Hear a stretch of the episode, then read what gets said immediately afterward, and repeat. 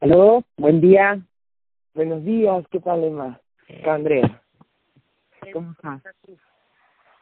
Bien, este día 21 o 22 de cuarentena, no estoy segura. ¿Nuestro cuál? Nuestro día creo que 21 o 22 de cuarentena. Ay, ¿tú solo? Solo. Exacto. Pensaba que, era, que estábamos más. Pero bueno, parece que 15 días más van a caer, ¿no? Exacto, eso es lo que parece que hoy día se reúne el presidente con el Consejo de Ministros y mañana nos dan el mensaje. Sí, es que mi hermana me ha dicho hoy que en España han dicho ayer, supongo, 15 días más. Así que yo esto me ha hecho pensar que ya, ya lo están haciendo, que acá empezó más tarde. Sí, es que el pico del contagio va a estar en esta semana, digamos, por el tiempo de Mm. inflación y todo eso. Justo está en el pico. Exacto. Ya pues.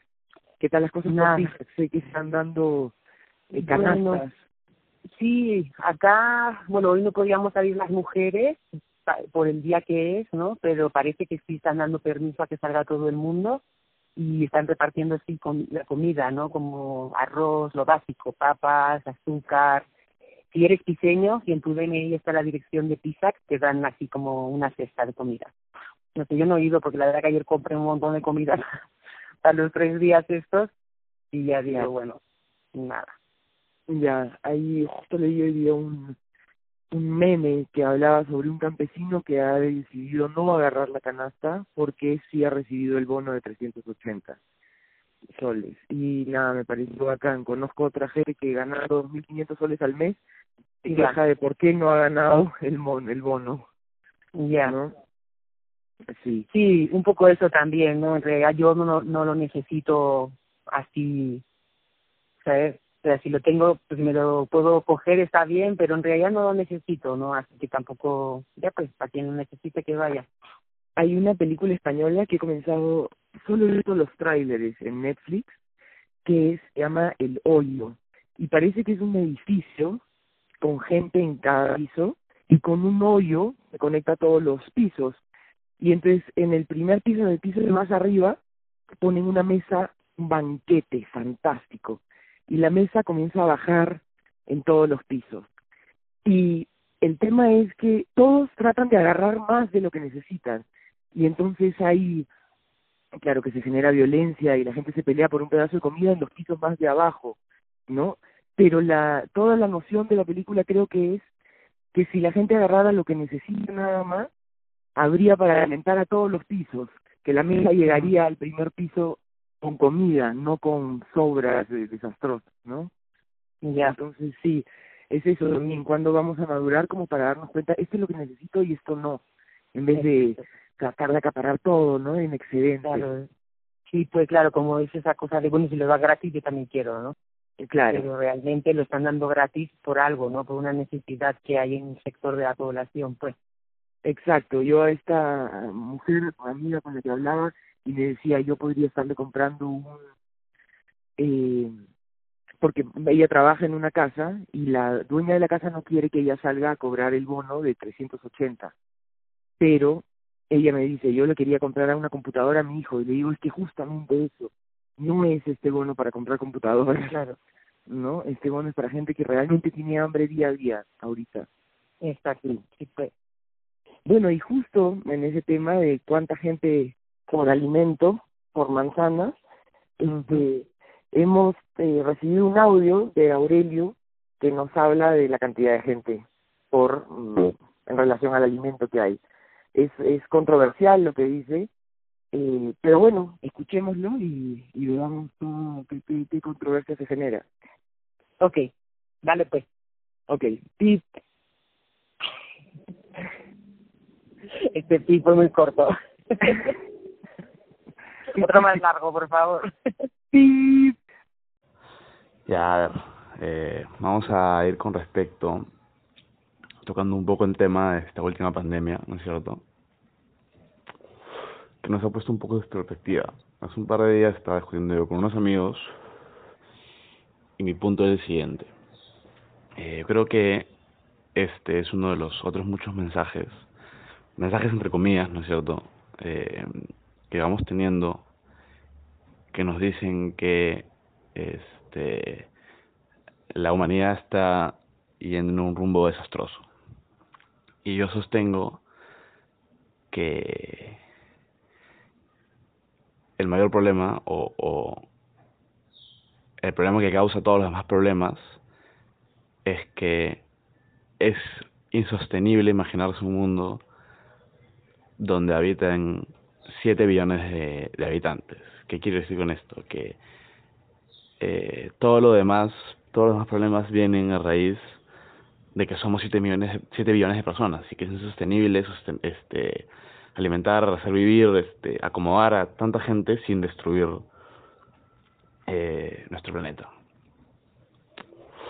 Te voy a poner varios ejemplos. Pongamos ejemplo de esta pandemia.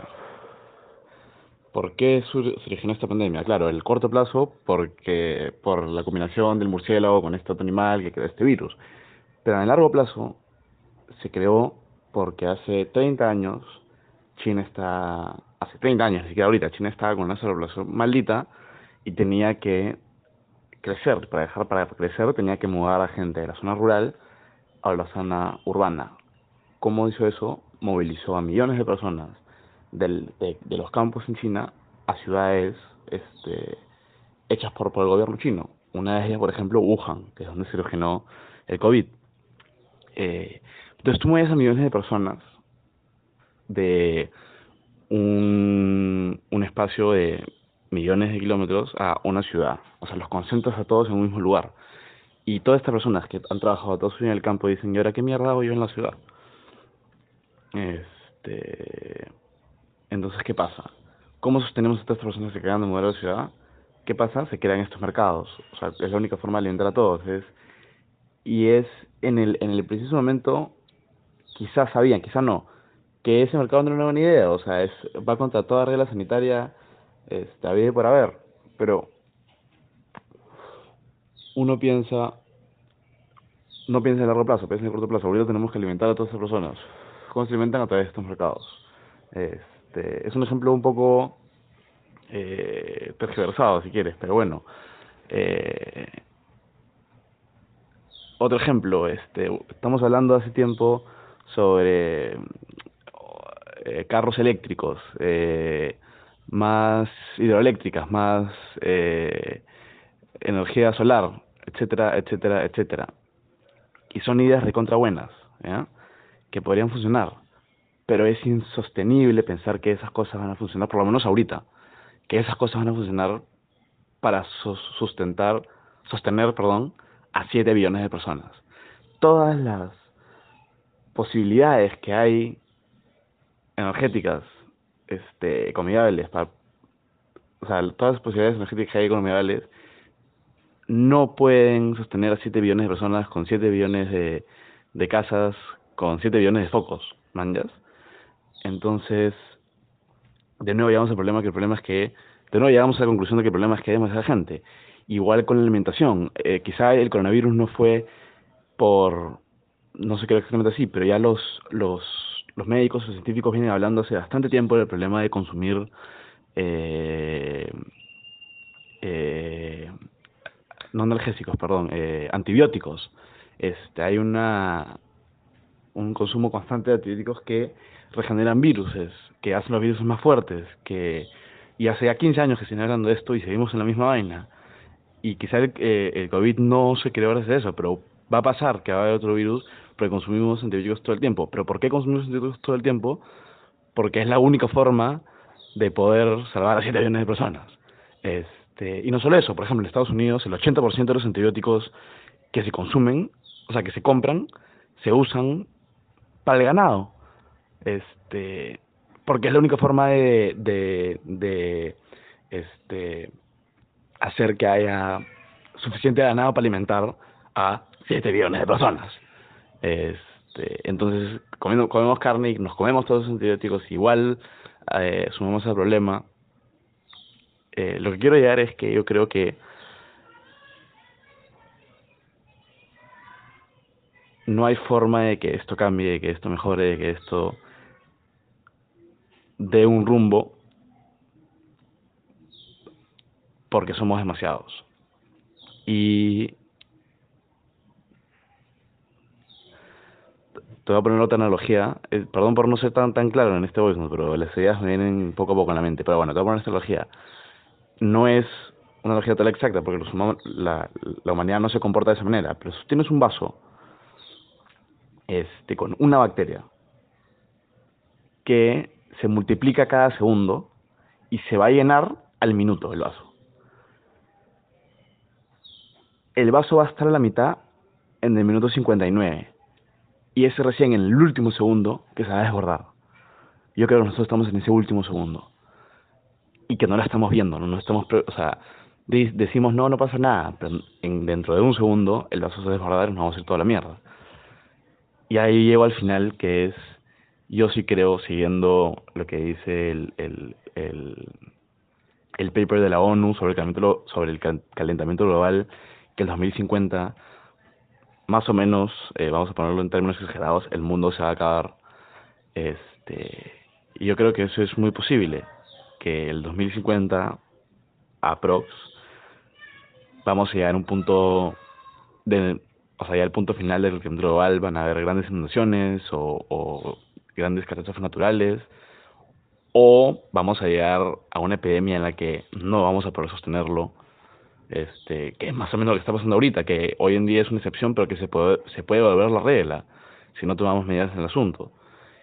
O que va a haber una gran tercera guerra mundial por el agua, por las escasez del agua, por la escasez de comida, por...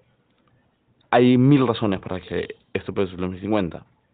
Eh, y yo sí creo que es una posibilidad bastante grande que eso suceda. No, no veo ningún... Eh, ningún reflejo de querer cambiar en, en las sociedades humanas.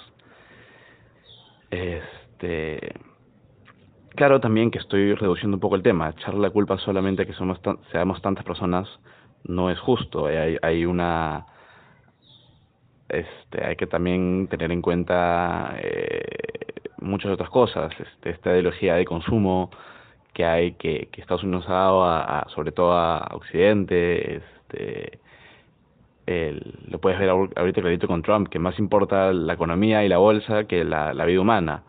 Este, pero, pero, como digo, yo creo que todos estos problemas se, se, se desenvuelven ya que tenemos que sostener a 7 millones de personas. Si fuéramos menos, quizás no fuera tan difícil hacer un cambio.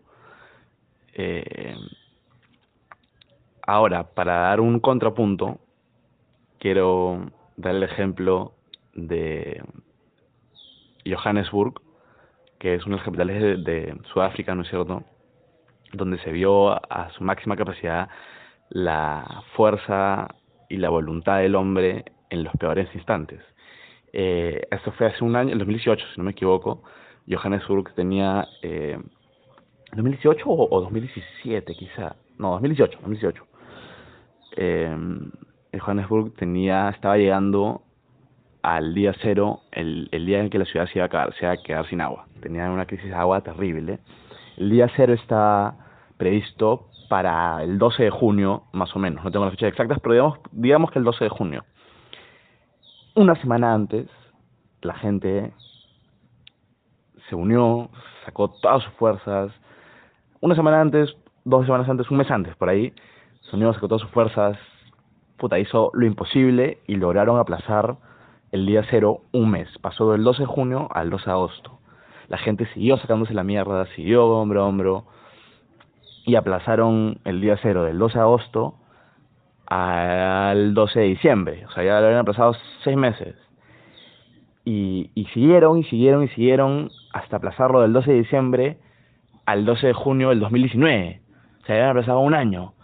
Y al día de hoy han, pasado esa crisis, ya no tienen un problema de agua, el día cero se ha cancelado, este, entonces también hay una fuerza humana que reacciona ante las peores crisis, también, también lo podemos ver en, en, el, en, el, en, el, en esta pandemia, como varios países han este, puesto el puño fuerte y ya se han unido, el mismo caso de Perú, que están luchando a todos, entonces hay un hay una ese instinto animal humano que es no nos vamos a rendir, ¿no? Que, que también hay que tomar en cuenta, pero yo sí creo que estamos eh, mal encaminados y que es bastante difícil que eso cambie. Muchas gracias, Aurelio, por tus palabras, siempre interesantes, ¿no? Siempre interesante lo que cualquier persona quiera expresar. Acá estamos para eso, para expresarse. Pero bueno, sí, no sé, para mí, sinceramente, me cuesta un poco como coger el hilo respecto al coronavirus, ¿no? De lo que todo lo que habla, pero sí siento que podríamos soltar el como ese tema concreto y centrarnos en todo lo que él habla de la superpoblación, de que va a faltar alimento, de que esa es la causa de plagas, todo ese tema me parece interesante, ¿no? ¿Qué te parece a ti, Andrea? Pero plagas han habido desde antes de ser siete millones de personas. Ajá. ¿No? Y, y también el tema además, ¿cómo podríamos hacer que haya menos gente en el mundo? O, o sea, matando a la gente de sed, de hambre, eh, o con pistolas, sí, sí. Pero, digamos, si no usáramos la violencia, ¿qué? ¿Se le podría decir a la gente no tengas más de un hijo, no tengas más de dos hijos?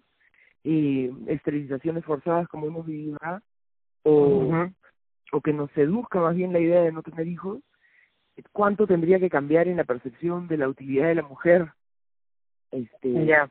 y de su valor para que eso pueda también cambiar? Y por otro lado, dime, dime. No, no, di, continúa. No, ya, ya se me fue la idea. Ah. No, para mí, o sea, así como que siento que lo que, o sea, lo que yo siento es que estamos en un punto todavía en el que más que matar a gente para que todos podamos tener cómo vivir, ¿no? Pues que todavía se puede reorganizar la economía, la sociedad, para que todos podamos vivir con lo que hay. Yo siento que el planeta todavía nos puede alimentar a todos, ¿no? Solo que nosotros distribución, utilizamos los Ajá. Exacto, distribución. Estamos utilizando mal los recursos, estamos explotando mal la naturaleza, ¿no? Y se puede reequilibrar todo y todos podríamos tener para comer y para vivir dignamente, yo siento en este momento todavía.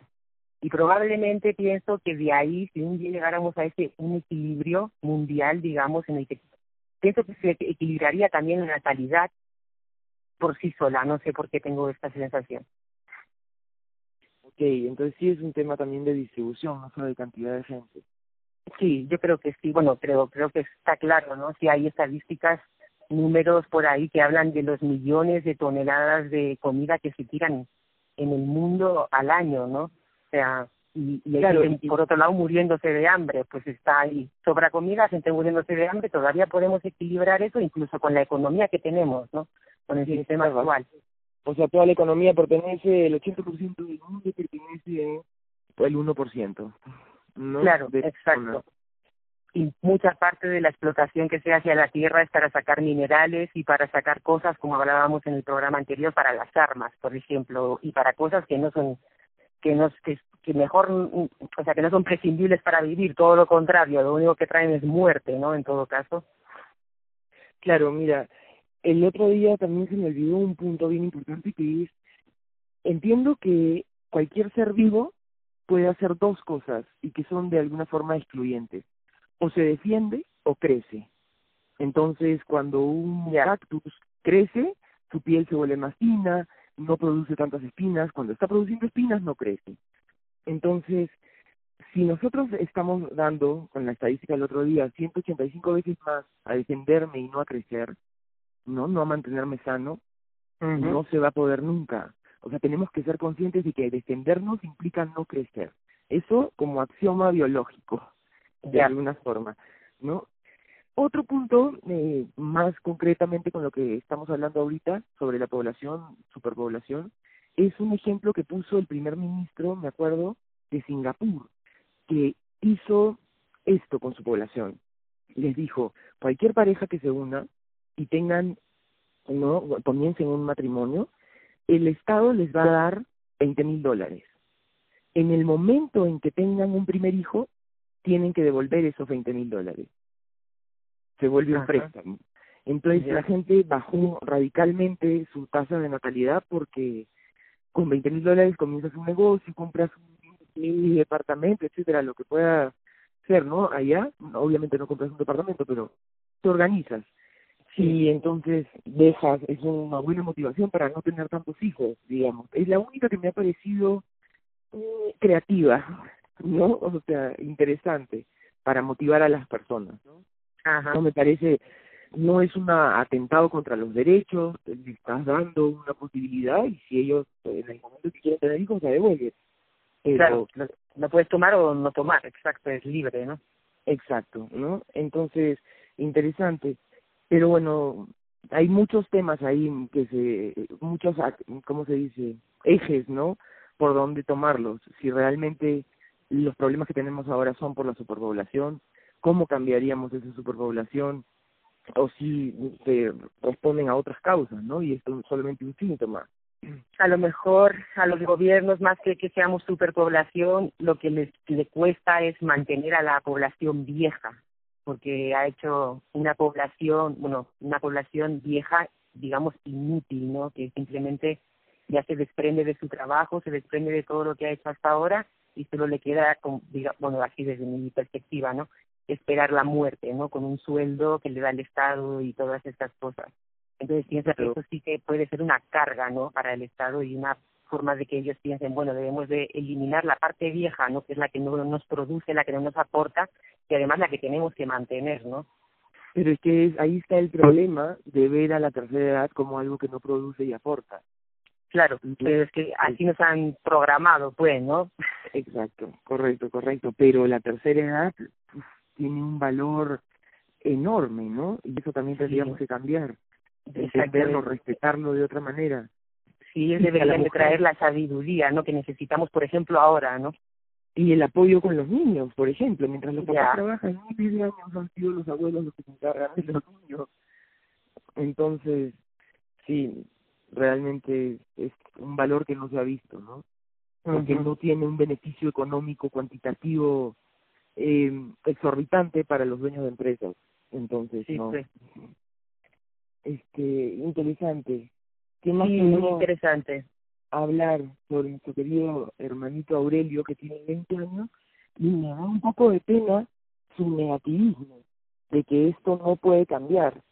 Su punto de vista de estamos en el último minuto en donde la pelotita se cae, en donde el vaso se... la, la exponenciación geométrica hace que se rebalse el vaso, de alguna forma. ¿No? Pero bueno, es así, es legítimo su sentir en 20 años ha nacido y conoce este mundo, ¿no? Sí, sí, exacto. También a los jóvenes se les ha tirado mucho menosprecio, eh, a los millennials como si fueran incapaces de hacer nada o de engancharse, eh, comprometerse con el cambio del mundo. Y realmente nos, nos toca un mundo bien difícil, ¿no? Y poco a poco primero recibes lo que te toca y después ves cómo tu poder de transformarlo, pero lo, el primer punto es lo que te dan, ¿no? Y lo que le damos a los niños del mundo en el que están naciendo es, el jodido. Y es lo mismo que nos dieron a nosotros, nuestros papás. Sí. ¿No? Eh, y a ellos los suyos, desde la revolución industrial, ¿en qué momento decidieron que se vaya todo a cacho? Eso, bueno, hay, hay, ese es para otro programa, ¿no? Cuando los recursos naturales se vieron como algo no vivo, de alguna forma. Eso es Bacon en el 1800, 1700, Darwin. Pero bueno. Sí, tienes razón, es un poco como desalentador, ¿no? Esa, esa forma de pensar de que el mundo se va a acabar y que pero bueno, en realidad es, también lo que te venden, ¿no? Porque él habla de que eso eso está escrito en no sé qué página de la OMS, ¿no? En el 2050 se se va a acabar el mundo, si es que te lo, te lo dicen por ahí, no te lo van inculcando, pues no te pueden de decir cambia tú para que cambie tu mundo, sino el mundo es así, no se puede hacer nada. También eso es una cosa de la sociedad, ¿no? Las cosas son así, así son, pues. Claro, el Estado no es cierto, la resiliencia del status quo, ¿no? Tiene Exacto. Sí. Como una forma, una inercia bien fuerte que te hace ver que no tienes realmente mucha posibilidad de cambiar las cosas. Claro. Pero bueno, iremos aprendiendo, pues, ¿no? El poder que tenemos. Exacto, no, exacto, es lo que iba a decir, pero tenemos que aprender que sí tenemos ese poder de cambiar las cosas, ¿no? De cambiarnos a nosotros. Sí, por lo menos a nosotros, ¿no? y, y, más bien si no comenzamos por ahí todo el resto que parezca que, que parezca que sí cambiamos no estamos cambiando nada es pura ilusión mhm Exacto. Bueno, querida Emma, qué bacán. Ya sé, querida Andrea, sí. Yo quisiera invitar a la gente a que nos mande audio. Eh, quisiera mm, prometer que vamos durante un tiempo a, a seguir puliendo esto, que no es un producto terminado, llamado en estos tiempos. Que vamos a, a meterle puntos ¿no? Es solo una, una idea improvisada que nos gusta, ¿no? Y nos da placer y que sí tenemos ganas de, a ver, estructurarlo un poquitito más, sin perder eh, este elemento que a los dos nos gusta tanto, ¿no? Este, que es la informalidad de alguna forma, el ver a dónde nos lleva. Este, pues. pero bueno, entonces, nada, público, audiencia, mándenos, atrévanse a, a ver qué sale en nuestro debate exprésense, cada uno que tome su espacio para expresarse, ¿no? Dejemos que la información, en lugar de que todo el rato llegue de los grandes medios y creamos eso, y no, no abrir un espacio para, ah, pues mira, este dice esto, el otro dice lo así, ¿no? Como un pequeño personas así individuales de cada lugar del mundo que simplemente se expresa y habla de, de lo que siente en cada momento y así los demás nos podemos sentir identificados o no, o sí abrir un debate. Es un poco la idea, ¿no? Exacto, y en ese sentido nosotros tenemos la responsabilidad de tener este espacio salga bonito, salga feo, a donde nos lleve. Sí, ok, bueno, muy bacán. Bueno, gracias. Sí. Y cualquier cosa y a todos a quienes nos escuchan y nos han mandado audios, Fernando se está presentando como un colaborador más constante y también bienvenido. Sí, bienvenido. ya, un abrazo. Un abrazo, Andrea. Chao.